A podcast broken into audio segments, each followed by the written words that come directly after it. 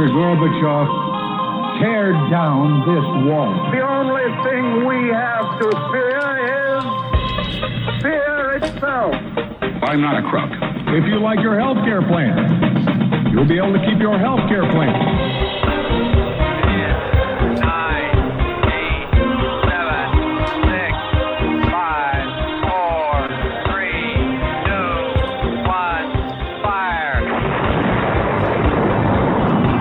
Listening to Jim Paris Live, your source for the latest news on money, politics, prophecy, and preparedness.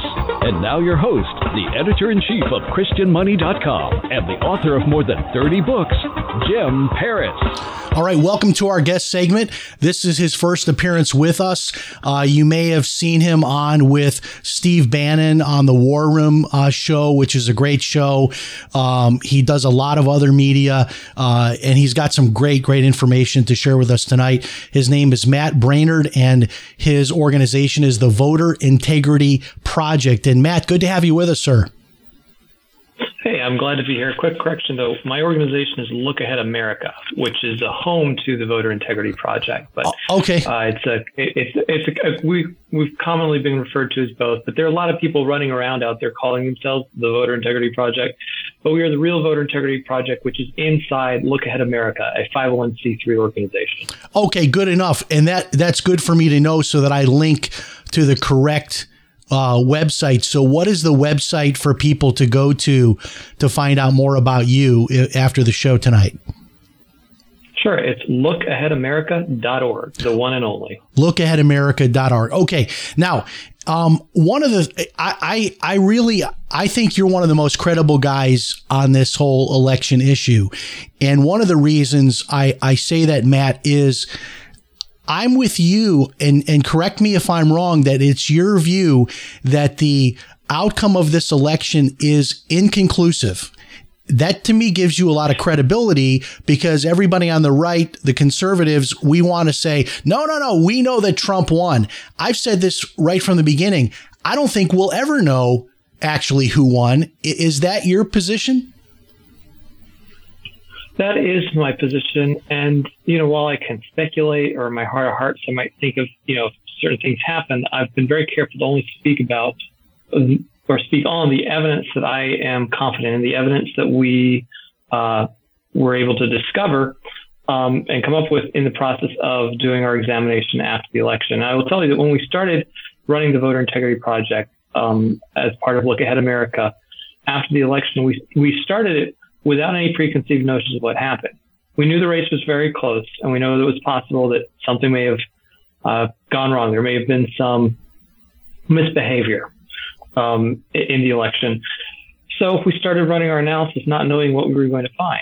And what we concluded was in more than enough states, or in enough states to affect the outcome, the margin of victory was surpassed by the number of illegal ballots. So there are more illegal ballots than the margin of victory in at least three key states. Without those three key states, somebody different would have been president.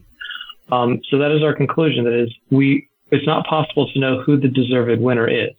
Now, if you could figure out who all of those illegal ballots were cast for, you might get a better idea, but it's really not possible to do that because we have a secret ballot in this country. But one thing we do know is that many of those ballots were cast by people not eligible to cast them.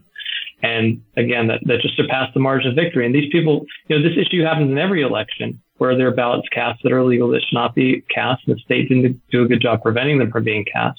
But this time it was sort of a perfect storm where the margins were close enough that they did determine the outcome of the election. And what do you make, Matt, of how the media handled this? So we covered this on the show, and we were very carefully watching and listening to what the media was saying. So in the very beginning, the media had this line that they all adopted, which was that there was no fraud. There's no evidence of any fraud. Well, then when evidence of fraud and irregularity started coming out, they all switched at the same time to saying there wasn't enough fraud that would have changed the outcome. That's how they later changed it. I found this to be very strange, the lack of curiousness on the part of the media in any of this. I mean, even if you believed that the amount of fraud would not affect the outcome, you would think that election fraud at any level would be something the media would be very interested in covering, if for no other reason than, you know, that's what this is all about. I mean, if we don't have free and fair elections, and I mean, how much fraud is okay? Is it okay if there's a certain amount of fraud, but it's not enough that would have changed things? Well, maybe next time it would be enough to change things. What do you make of the media? Is this just as simple as, well, they're liberal and their guy won, so they're not interested? Is it that simple? Is there something else going on there? It is both that simple, I agree, but there's also more to it. So I just want to remind you and your audience that for those of us who remember the 2000 election, which was, again, very close, decided by the state of Florida by a few hundred votes, after George Bush had been installed in office, he had been won the Electoral College, Florida's votes went to him. The media spent millions of dollars and 7 months with three different separate efforts to hand count all the ballots in Florida. That was our level of interest in the outcome of the election. And they ultimately concluded through all, the multiple recounts that Bush, in fact, did win. But they didn't conclude that until the end, and they invested a tremendous amount of money and attention. I mean, you can also remember that, when Sarah Palin's emails were hacked, they went through all of those with a fine-tooth comb, and they went up to examine all of her court records or state records up in Alaska. They were all over these types of things, right? Whenever it's somebody on the right, but there was no interest in this. What was interesting is that when I first started this operation, the media was sort of interested, mostly though to write articles ridiculing us or calling, accusing us of, of stealing money, or because conspiracy theory employees. Right. There were White House employees who had taken paid time off, which they're entitled to come and help with this effort. And they wanted to try to smear them for doing that. However, once we started rolling out our findings, pretty much ignored all of it and had no interest in it whatsoever. And, there's no surprise to your audience that there really isn't a quote unquote media, at least in the way they portray themselves. They're basically a PR machine for the hard left, who's basically trying to gaslight everybody into thinking that they're somehow bipartisan or fair or anything remotely close to that. So, but something else that's a little bit more nefarious about this is that voter fraud, real or not, is actually a tool of the left right now, and the media knows it. And, well, what do I mean by tool? Well, there's three problems with voter fraud. The number one problem is when it happens and it affects the outcome of the election, right? And that's the one that everybody's sort of aware of and pays attention to. And that was the case this election. Now the left has claimed voter fraud in previous years. Hillary Clinton said that Donald Trump was an illegitimate president, et cetera, et cetera. But when it affects outcomes, it's pretty bad. But there are two other significant problems with it. Number one is that it demoralizes from voting the side that lost. So you saw that in the runoff in Georgia, where the drop-off among Republican voters was much greater than the drop-off among Democrat voters. Why? Because they were convinced that voter fraud exists and that their vote doesn't matter. So, when I started the Voter Integrity Project, again, we started with the idea of not having any preconceived notions. I thought, well, if you're a Biden supporter, you should be rooting for us, because if we come back and find that there was no fraud and that everything was clean, then it would be helpful to have somebody like me say, look, maybe accusations out there, but it was a fair fight and we just lost. Okay. But they weren't interested in supporting us then. And it dawned on me that the idea of widespread voter fraud is incredibly useful to the left, because it completely demoralizes our voting base. And I hear constantly on social media and other places from people who were voters for Republicans, the patriotic cause, et cetera, that they're no longer interested in voting because they don't think it matters. It doesn't count. And there's a third problem with voter fraud, and that is that it's actually distracting us from a much bigger issue. So again, I said it was determinative in the outcome of the election. Not a lot, it wasn't like a massive percentage of the number of votes, but it was enough to determine the outcome of the election because the margins were so close to begin with. But what had about a 100 to 1,000 times bigger impact on the election was the job the left did in registering, educating, and turning out to vote their people in the urban centers, which is the heart of the Democrat Party's constituency. What they did in Fulton County, what Stacey Abrams was able to do in Fulton County, there was nothing on the right for the last 4 years to counter that. And, you know, I'm here in D.C. I'm in the swamp. I'm a creature of the swamp. I own it. And every Wednesday I would go to an off-the-record meeting with people from the White House, the Senate, the U.S. House, the NRA, every organization you can imagine who has a national right-wing organization. I would go in at the beginning of every year, the last 4 years, I would get up and do a PowerPoint presentation for Look Ahead America and show in the swing states how many new patriotic voters have been registered and how many new progressives have been registered. And every year that deficit grew larger and larger and larger in favor of progressives in states like Georgia, in states like Pennsylvania, in states like Arizona, etc. And I would give that presentation, and I would expect folks to come out of the woodwork to try to help and to help us with Look Ahead America's core mission, which is registering, educating, turning out to vote patriotic voters. But it went absolutely nowhere, and now we're paying the price for it. So those are the three problems of voter fraud. Yeah, but I mean, the third problem are much bigger. Yeah, and your second point about people saying, "Well, my vote doesn't matter." That's why about half the country doesn't vote right now as it is. And then you throw this into the mix. And I mean, there's a lot of anecdotal evidence that, you know, those of us that voted for Trump found it really, really hard to believe just when the optics, when you see Trump filling these stadiums and then there's an overflow into the parking lots where they're watching on closed circuit television what's happening in the arenas. And then you see Biden and Obama would get together, the two of them, and you'd see 25 or 30 cars would show up to like a drive-in type of a rally. Some of these rallies, only a handful of people showed up for Biden or Harris. That's all anecdotal evidence. And I get it that can all be dismissed largely. But just so that people understand, because I've listened to you carefully on a lot of shows, including with Steve Bannon, you're using actual numbers and information from the various secretaries of state. This is not just you kind of using an algorithm saying, well, you know, if this happened, this must have happened, or I, you know, have this theory. You're actually doing things like looking at the voter rolls and how many people are registered to like post office boxes or UPS stores or addresses where there's not a residential, you know, like a warehouse, things like this. These are the actual voter rolls that you're going from, people voting in multiple states, dead people voting from addresses that are not residential.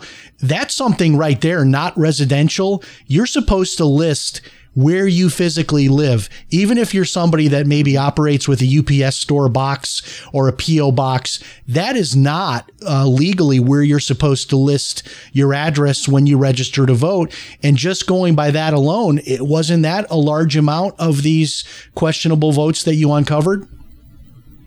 I think that's a good chunk of it. That is a good chunk of it. But even more than that, though, and this is an endemic problem in many states, is people voting where they want to vote, not where they actually live. And again, this was the biggest type of illegal voting in Georgia that we were able to prove.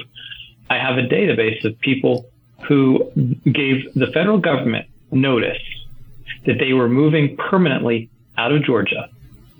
They confirmed that with a credit card transaction. So it wasn't somebody else that did it. They had to be the person that did it. So they were moving out of the state.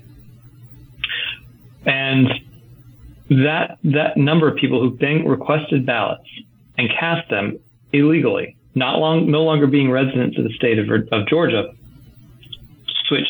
were enough to swing the race in Georgia. So we get anecdotes of people saying, "Oh, I know this person lived in New York City, but they know their vote doesn't matter in New York City, but they were able to get a ballot in Georgia, so they cast a ballot in Georgia, or they cast a ballot in both places." That is the type of evidence that I can prove. And I had my research team go through it. Like for example, the state of Georgia, there were 15,700 people who cast ballots who had told the Postal Service in advance of the election that they were permanently moving out of Georgia. I had my team go through those numbers, and 2/3 of those that we were able to find supplemental information that they do, in fact, live out of state. And it's not for good reason. Like, military can move and get their mail forwarded and still vote back in their home state, right? That's the exception. But the overwhelming majority of these 15,700 were not eligible to vote in Georgia. And we have their names, their numbers, their voter ID numbers, where they moved to, when they moved.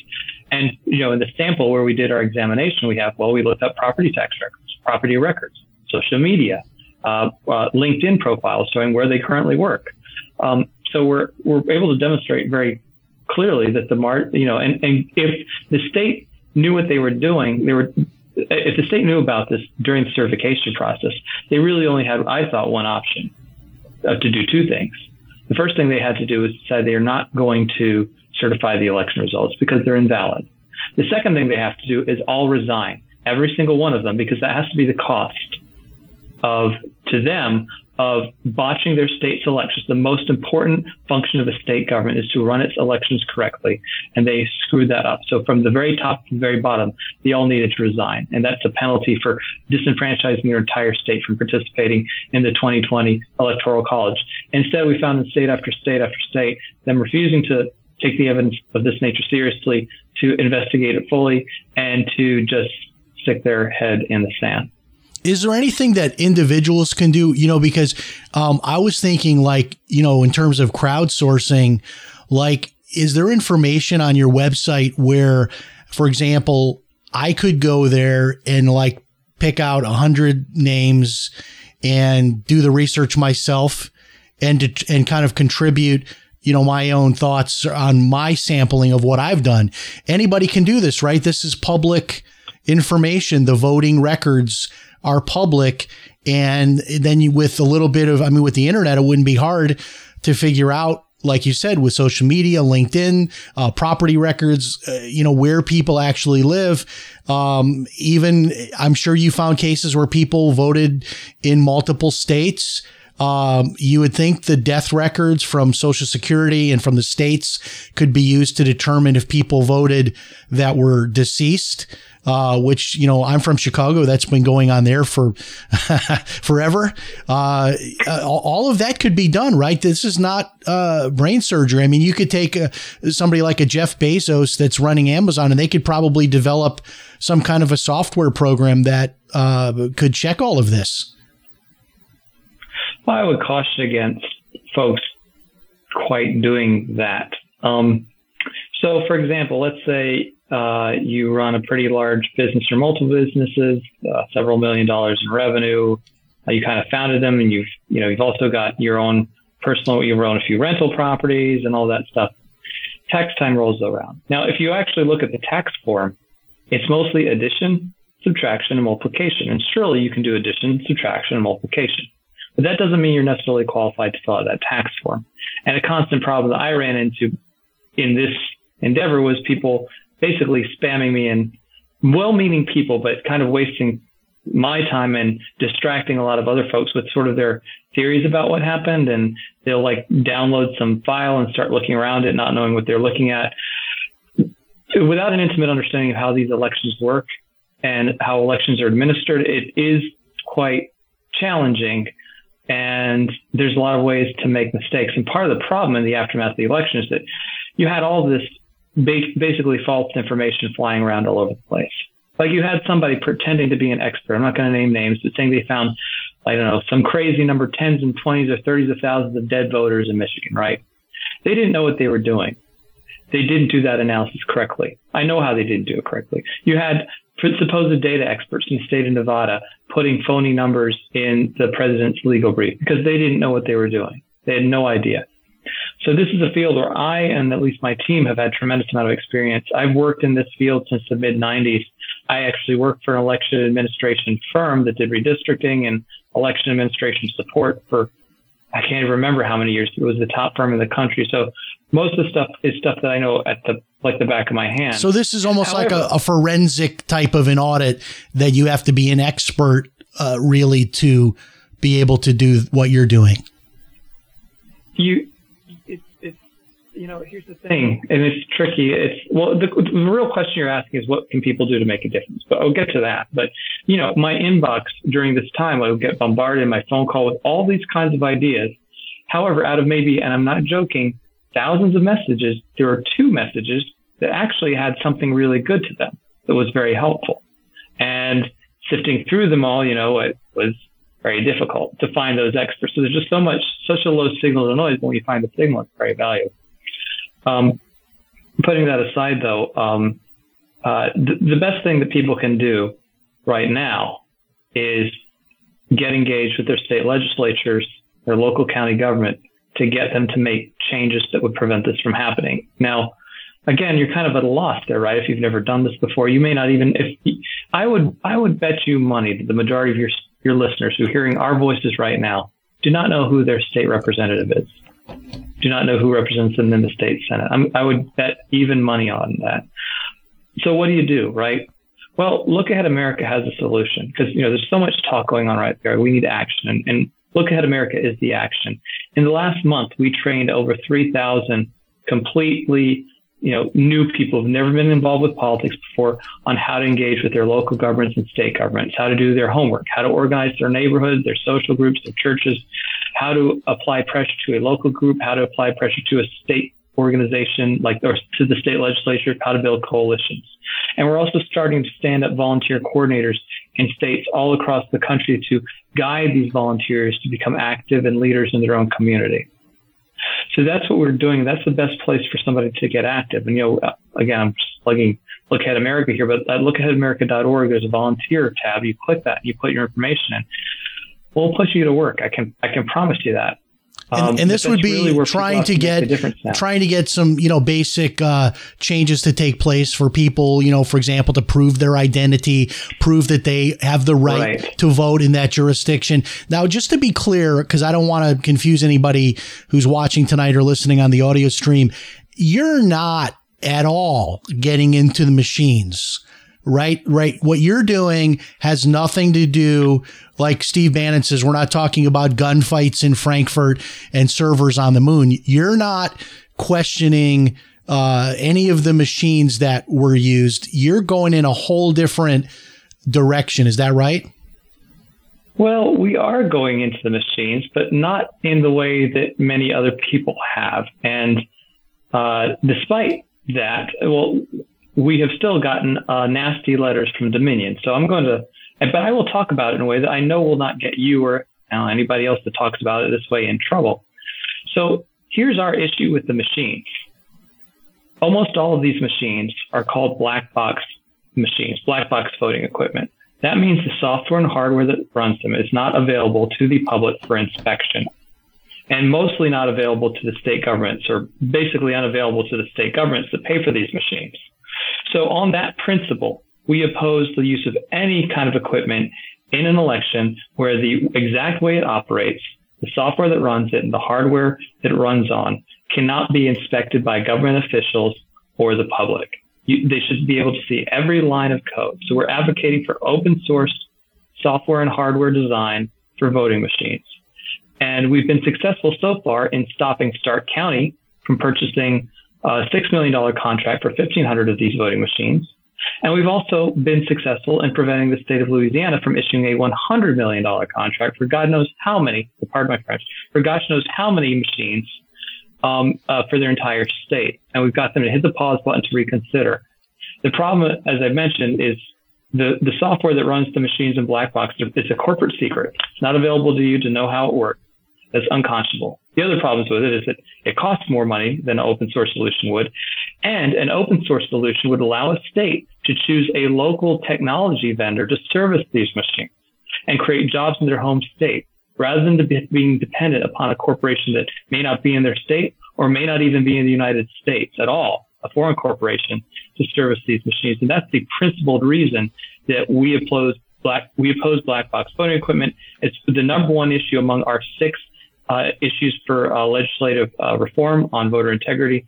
And it's also the one that has gotten us the most attention. Like I said, Dominion sent me a nasty letter accusing me of saying things I didn't say.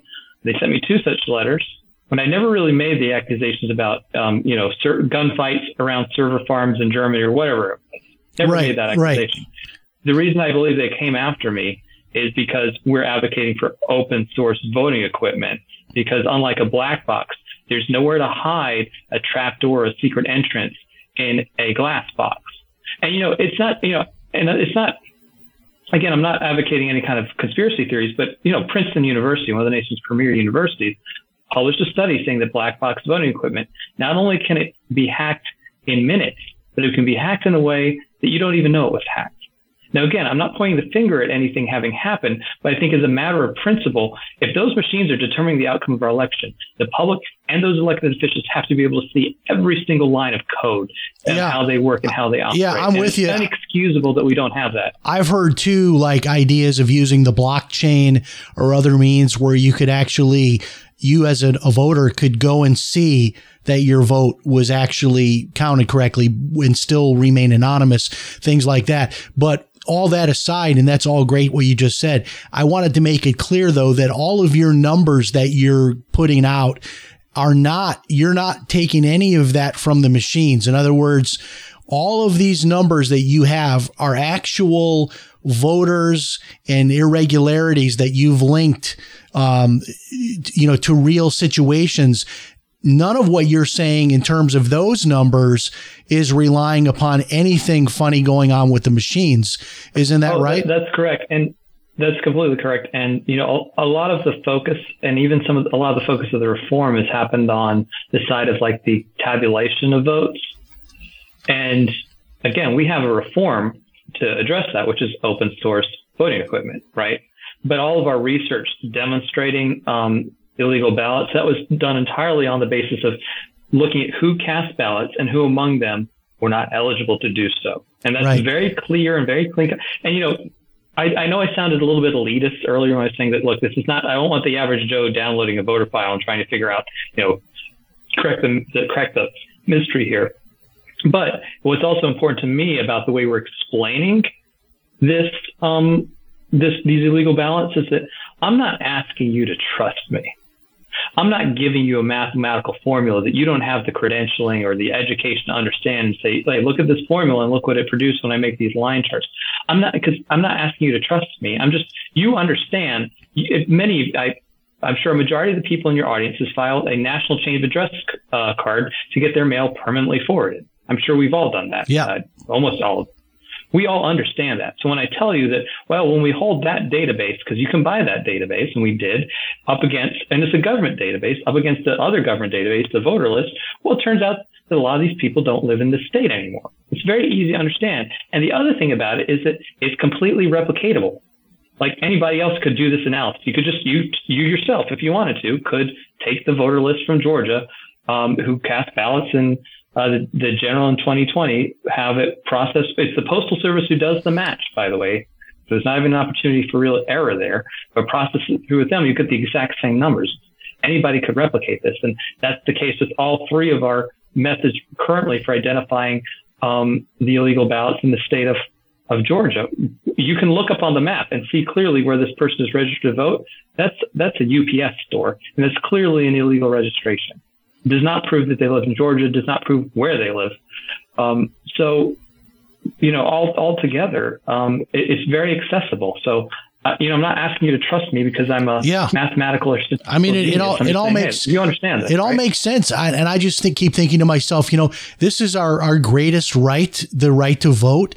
And we live in a world where I could go on Amazon tonight and pick out a new computer I want. It's at my house tomorrow. What in the world? We can't, figure out how to do an election, once every couple of years. With all the technology we have, but I think it's a lack of will on the side, at least of the Democrats, don't really want a good, clean, verifiable election where we know who everyone's voted, because they seem to be the beneficiary of all these loose rules. What do you make of it? Let me give the phone number out real quick, because some people are already calling. The number is 646-716-4041. Anybody that wants to jump on board with your question or comment, agree, disagree. Our guest tonight is Matt Matt Braynard, Look Ahead America, the Voter Integrity Project. We're talking about the election and what happened. If you're just tuning in, I just put the phone number up in the lower right corner of the video stream. And if you're listening on the audio stream, the number is 646-716-4041. That's 646-716-4041. Matt, what do you make of these states like Georgia, where you have Republicans in charge, a Republican governor, a Republican secretary of state, who, like even in the case of that secretary of state, goes to the extent of like recording the phone call with Trump and then turning it over to law enforcement to try to get him prosecuted. And I've listened to that phone call and I don't see anything in there that was a crime. I'm not an attorney, but a lot of the media and a lot of the skeptics have said, look, these are Republicans. If there was anything to be found, these are good Republicans. They would have found it. But that's not the case. I'm finding more and more that Trump's biggest problem is with Republicans, more so even than Democrats. So I don't take that as evidence that there's integrity in a state that Trump lost just because the people running it are Republicans. What do you make of the Republicans in Georgia?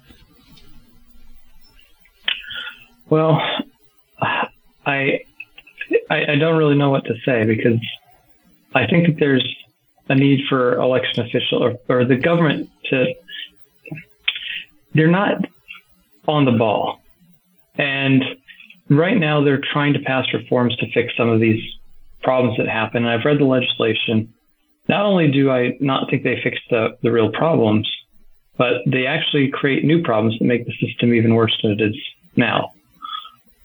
And again, almost everybody here that's trying to fix these problems was in office more than 2 years ago. They were elected in 2018 or earlier. And those, they sort of sat back and watched all this happen and didn't do anything about it. I mean, nonetheless, though, I mean, that's kind of what we've got to go to battle with. So I do everything I can currently to give them guidance, to point things out, to criticize the things they may not know were in the legislation they all voted for to get them to fix it. But it's disappointing in a way, but it's also, it's just where we are. And it's completely incumbent upon your listeners to become active, to make their voices heard, because if they don't, let me put it this way. Are you familiar with the QAnon thing? The Q, Q stuff, right? Okay. Now, I think it's Q is an incredibly irresponsible conspiracy theory-driven journalist, just like CNN, but not nearly as dangerous as CNN. Yeah, I agree with you. One of the other problems with this whole Q thing is that it was always telling people there are these actors in the background within the military and other agencies that were fighting for America to free us from, pedophile overlords or something like that. And the problem with that is it was telling people there are other people fighting on their behalf for truth, justice, and the American way. And there aren't any. There is no them. There's only us. Yeah. No, there's only us. Yeah. And if you're listening now and you're not involved with your local party, you have never written a letter or communicated with your state legislator about a particular problem, you have not organized your neighbors to support a candidate in a primary, well, guess what? You are the problem. And you've got to fix that. You've got to fix the problems you can fix that are at hand. And I talk about Look Ahead America and our mission of registering, educating, and turning out to vote disaffected patriotic Americans, okay? But that also extends to our current effort now of getting citizens to become grassroots lobbyists, to become active in their county and state government. And my favorite, we always talk about these disaffected patriotic Americans who are not engaged with the system and whom the system ignores because of that.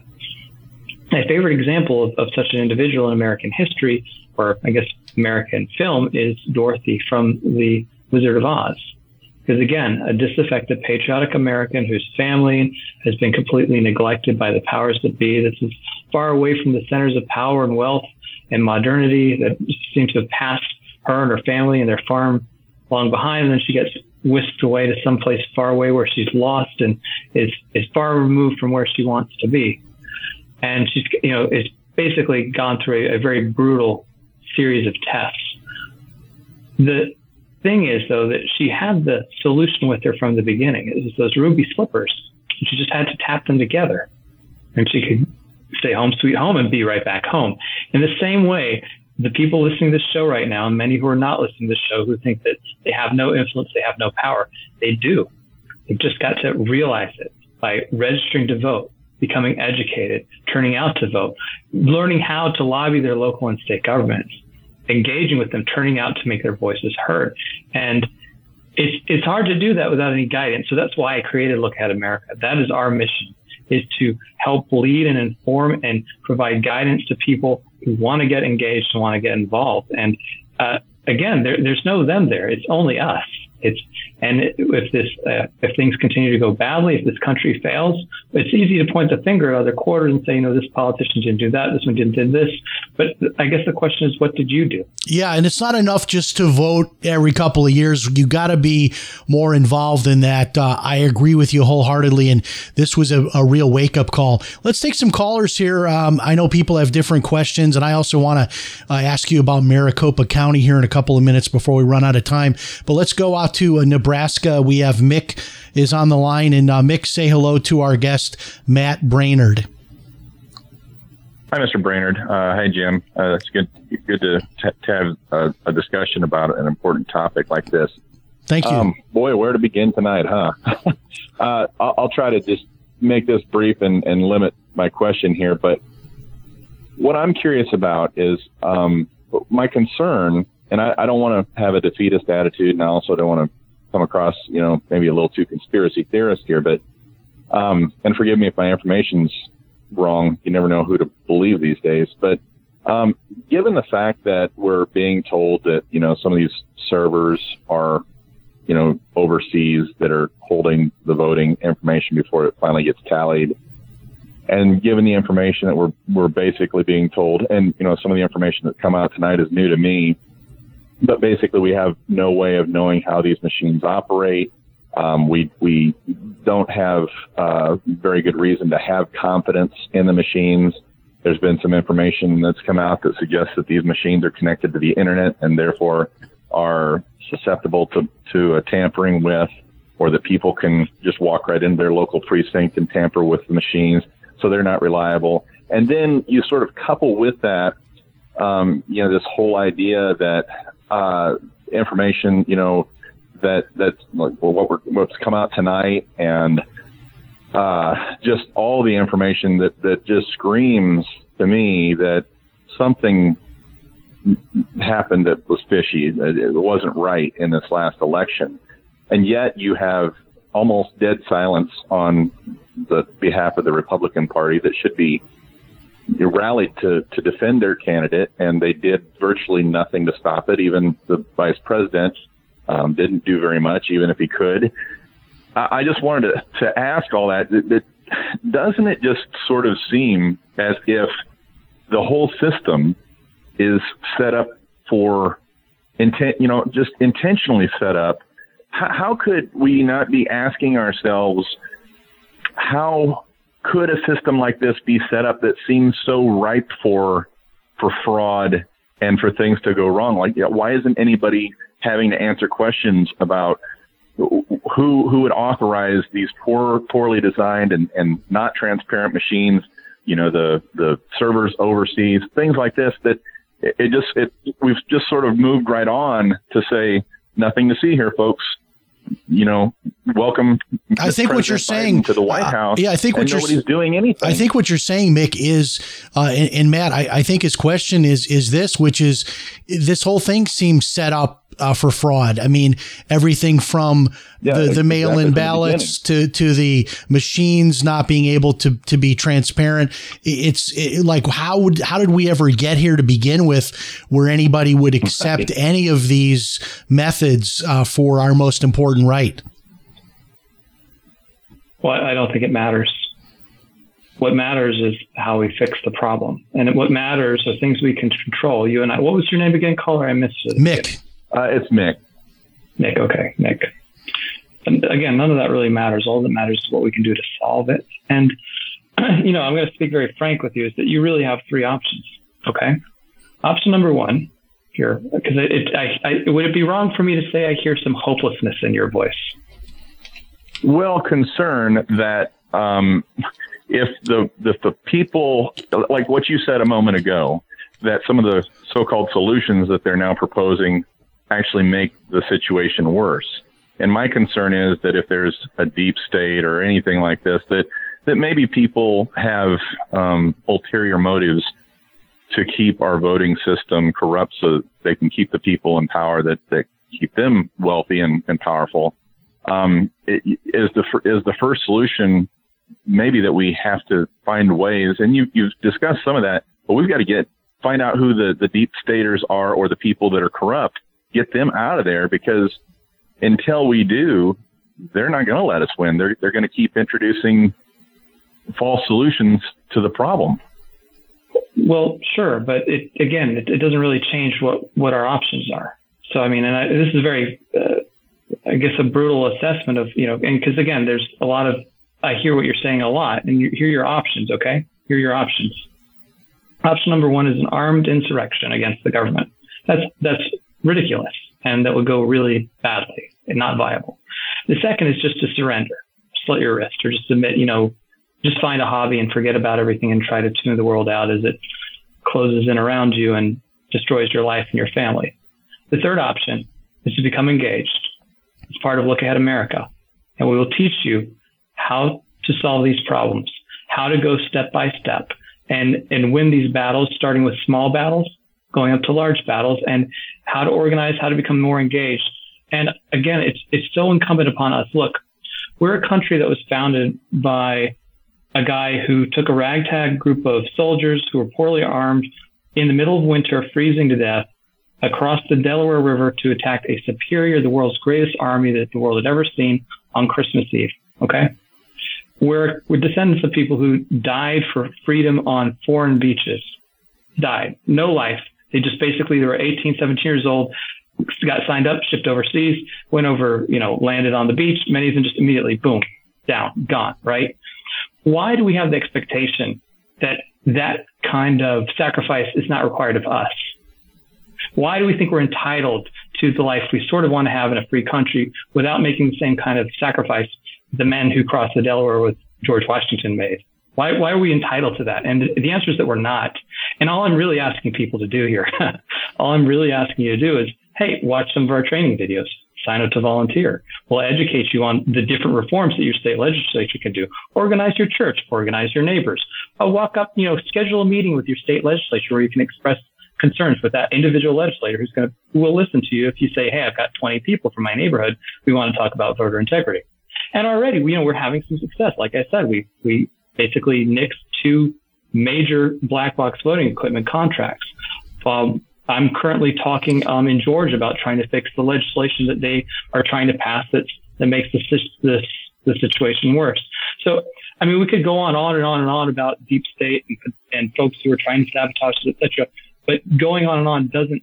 Matt, let me jump in though and say that I totally agree with everything you're saying, and you sound like the most pragmatic guy in the world, and probably are 100% right that all of our energy needs to be on the future. But some people, for the sake of justice, want to see people go to jail or be prosecuted, pay a fine, something. If we have proof that all these people voted that were not supposed to vote, I think some people want something to be done about that. Yes, we want to close the front and back door going forward, but we still want to prosecute the guy that came in and robbed our house last night, even though we're buying a Simply Safe alarm for the future.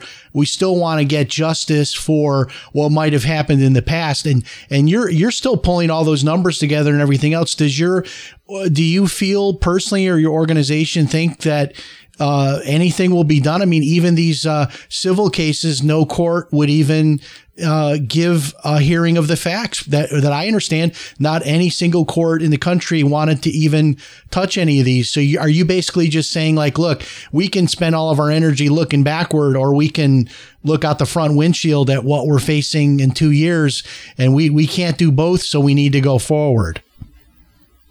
I don't think it's looking backward isn't even really spending energy. It's the kind of the opposite of it. It's not sort of wasting it or not taking advantage of it. And this is where we are now. I do not think anything we're going to produce is going to undo the last election. The reason we are persevering with our reports, which I actually had to take a break from writing it to do the show tonight. I'm happy to do that, of course. But the reports we're producing in Georgia, et cetera, that I think prove beyond a reasonable doubt the outcome that we discussed in the beginning. That is motivation. The only reason I'm doing it is because, okay, now that I've established some level of expertise in this area, I can now use that as leverage to get the kind of reform we need to stop this from happening. And folks say they want to see something done. Well, if that's what is required of you to do anything, that you have to see something done, you're of no use to us, because you're waiting for somebody else to go bring a lawsuit or throw somebody in jail. Unless you're actively out there on the street, going to your neighbors' houses, talking after church about the need for voter integrity reform and getting your people organized to go take a meeting with your state legislature, you are part of the problem.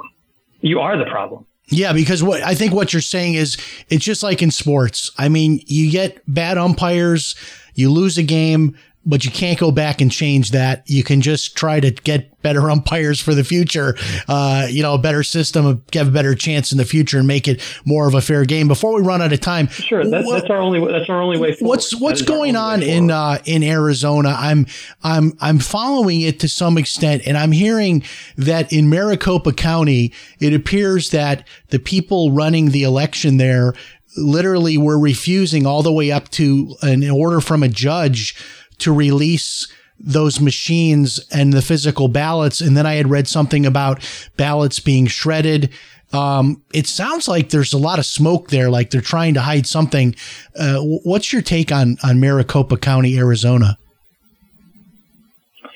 Arizona was one of the more interesting states, or the more challenging states, for when we analyzed the results there.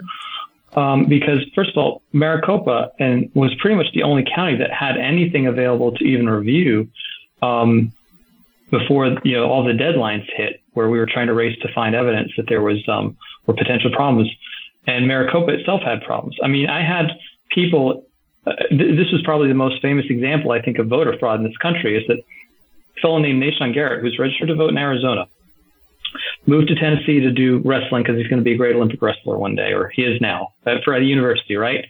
Our operation at Look Ahead America, we dialed him, his phone number, just because we were using certain tools to determine we were asking people whether or not they really voted when the state said they had voted, right? So we called him, and we didn't even reach him. We left him a voice message. And we just said, hey, you may be the victim of voter fraud. A ballot was cast in your name in the state of Arizona. Call us back if somebody has. He didn't call us back, but who he did call was Laura Ingram at Fox News. And he did a whole segment with her talking about the fact that he did not vote. He did not vote and did not vote in Arizona. If the state of Arizona, Maricopa County, marked him as having cast a ballot and that it was signature verified. Wow. Now, I know that there's thousands of illegal ballots that we've, brought up, and other people have said, we didn't cast a ballot. We didn't request absentee ballots, et cetera, all this. I want to know what happened with Nathan Garrett. How did that happen? And I'm not terribly, I don't know what's going to come of the audit of Maricopa. And I'll be honest with you, I think the other counties in that state have even bigger problems than Maricopa does. But I really want to just get an answer to how did that happen? Because what typically would happen in a large-scale voter fraud operation is you can't have a whole bunch of ballots be injected, without also marking off enough voters of having cast them, right? Because if the records show, when somebody requests a ballot and mail it back, or when you show up to vote, your name gets checked off a list. And there are 100 people that got their names checked off a list, but 200 votes. Well, there's a problem, right? So if you were actually running, in theory, a voter fraud operation, injecting a bunch of ballots, we would have to mark off to vote as having voted a whole bunch of additional people who didn't actually vote. And we were finding some of those in Arizona. But again, it's a state, I believe, that's dominated, at least at the legislative level, by Republicans. They're very strong there. And it's kind of up to them to investigate. I think they've been pursuing that. I'm more than happy to help anywhere I can. But again, I just want to know what happened to Nathan Garrett. And so does Nathan Garrett and a lot of other people. Yeah, it's fascinating. It's like The more rocks you turn over, the more stuff you find. And you're right. You just, even with one case like this, you'd like to say, okay, I'd like to see this guy's, did this guy allegedly vote in person, absentee ballot? Where's the ballot? Let's see the ballot. Let's see the signature. I would wonder, if a lot of these signatures are the same person signing them, if it is fraud. You could start piecing that together very, very quickly to see what in the world happened. But the one thing we know, and I think you and I agree on this, is we should not have any elections where there's a question like this. I mean, this is our most important right, and we should not be in a situation where when it's over, we're still wondering what happened. And we're going to take one more caller here. I think this is our friend from outside of Chicago. Hello there. Hey, Jim, it's Jeremy. Hey, Jeremy. I thought it was you. Good to have you with us, sir. Yeah, good show tonight. Okay, so here's my question. We've got, unfortunately, the House and the By the way, Senate, Matt, Jeremy is a regular caller. He's an attorney in the Chicago area, so that might be useful for you to know as he fires off his question here. Sure. So we have a House and a Senate, unfortunately, controlled by Democrats. They are now proposing federal law that they believe is going to fix our election situation. I think it's H.R. 1, the For the People Act. What's that going to do to all your efforts and your work that you're doing right now? Well, what's interesting, two things about that. One is that it does not appear likely to pass because of the filibuster in the Senate. Doesn't mean it's impossible it'll pass or some magic will happen or they'll pull off some trickery of some kind, but sure, it does not appear that it's going to get through the Senate. However, If it did get through the Senate, the 6 election integrity reforms that Look Ahead America has proposed, not only are they compatible with it, but there are some parts of H.R. 1 that's actually able to take advantage of. So H.R. 1 is bad. It's bad for a lot of reasons. And part of it, I think, is going to be, it's a very big piece of legislation. It doesn't just affect the elections, but it affects how states draw their congressional lines, basically seizes control over how they're drawn from the states and basically sort of federalizes it. It also has a lot of other crummy things in it, like basically allowing a candidate to raise money for his campaign and then put that money right in his pocket. Now, there are currently politicians in prison for that right now because that's bribery, but H.R. 1 legalizes it. So I think if H.R. 1 by some miracle passed, number one, get courts to render parts of it unconstitutional that are clearly unconstitutional. Hopefully that one. Mm-hmm. Number two, take advantage of certain provisions in it to actually try to strengthen voter integrity laws, which is what Look Ahead America's initiatives do. You can see our initiatives at lookaheadamerica.org/integrity. And number three is campaign against anybody who voted for it, voted for a piece of legislation that allows them to take campaign contributions and put them in their pockets, because that, again, is legalized straight-up bribery. But again, I don't expect it to pass. Now, like I said, though, we can take advantage of some things in there, such as the way the preventing voters from registering in multiple states. There's a sort of a database provision in that could be useful there. Another thing that H.R. 1 requires is that all states have to use paper ballots. So again, overall, it's a horrible bill, but it is very unlikely to pass. Okay, good question, Jeremy. Thank you so much for your call again. And as we close it out tonight, Matt, tell people again all the ways they can get in touch with you. I imagine they can support you financially. They can watch your videos, become engaged, become a volunteer. Tell us all of that again and the website that they go to. Sure. The thing we need most of all are contributions and volunteers, and people who want to support our mission can do so at lookaheadamerica.org. It's tax deductible. It's also not disclosed publicly when somebody does make a contribution, because we are a C3. And lookaheadamerica.org has all the information you need. You can find me on most social networks, Twitter, Gab, Parler, MeWe, Telegram, et cetera, and all that stuff is, all that stuff you can find through Look Ahead America. Yeah, I see. I appreciate you having me. Thank you. You're really active on Twitter. You haven't had any trouble with Twitter because of what you're talking about? No. But no. And, honestly, the videos saying exactly what I've said to you on YouTube have not been taken down either. Maybe they just haven't noticed me yet because I'm not a big enough presence. When we released our first report on Georgia, again, we're not saying the election was quote unquote stolen or hacked or anything. It's just saying, hey, here's a list of people who shouldn't been allowed to cast ballots in the state of Georgia. And by the way, this surpasses the margin of victory. Yeah. So I don't know if I'm just getting lucky or the hammer's about to fall. I am on Gab and Parler, and I like those platforms a lot, especially Gab. So I encourage people to find me there. But honestly, you know of me because of Twitter, and a lot of the money we needed, we raised because of Twitter. So yeah, very good. I'm happy to keep operating in enemy territory as long as they allow me to do so. And we have some fun on Twitter, on my Twitter feed. So, at the very least, you've got to find it somewhat entertaining. Yeah, I saw you and Fredericks sparring on there a little bit over the Georgia issues. I thought that was interesting. A little bit. All right, sir. Good to have you with us, Matt Braynard, and we hope you come back again soon and update us. Maybe we'll get you back on in 2 or 3 months. And thank you so much for being here. Happy to join you. All right. Easy, God bless. Thank you. Wow, that was really, really fascinating. I have to tell you, I wanted to do that show for a reason. And the reason is that there are some of you who are liberals, you're Democrats. I get that. Believe me, what we all want, we should all want fair elections. And if, in fact, Biden legitimately had more votes than Trump, then isn't that a good thing for all of us to know? I just think it's horrible that we live in a country that has all of this technology. I mean, we can send people to the moon.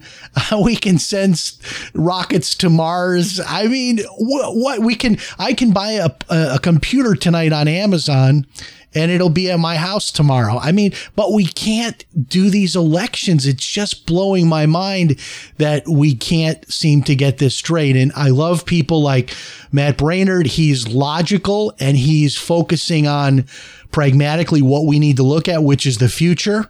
And he's 100% right. A lot of this is going to be taken, going to your local state representative and demanding that your state put in place measures to protect your vote in your individual state. And this is a state by state deal. The federal government doesn't run elections. The Constitution leaves that up to the individual states. But I'm still a little bit with one of our callers, Mick. I still want to go back and really, I want people to pay for what they did. And my wife and I, we've talked about this repeatedly. I want to see people dragged out of their houses in handcuffs for voting illegally. I think that is justice. And I think that we also want that. And maybe that's not the practical side of me. But if somebody voted where they should not have or voted multiple times, or if somebody was behind, a bunch of dead people voting and they were the ones that, put those fake fraudulent ballots out, I think those people should go to jail. And I'm not talking about for a week or a month. I mean, if you're somebody that was behind thousands of fraudulent votes, I mean, in my view, that's treasonous. I mean, you should go to jail for a long time. And I think some of us also want justice. We want to see justice done. If there was fraud, which there clearly was, the question is, was it enough to have changed the election? And as our guest said tonight, as I've said, we don't know. And that's what's so unsettling about all of this. Thanks so much for joining us. Great show tonight. Thank you for being here. Remember, if it's Sunday night, it's Jim Paris Live. We're always here for you at 9:00 Eastern. Follow me on social media. I'm going to be on a trip this week, so you can follow me. Go to ChristianMoney.com. You'll see all of my links there. And it's a good time tonight to check the IRS website, as I talked about in our first segment. Maybe your stimulus will be in the bank account. So maybe that's good news coming into this week. Thanks so much for joining us. Remember, if it's Sunday night, it's Jim Paris Live. So long, everybody.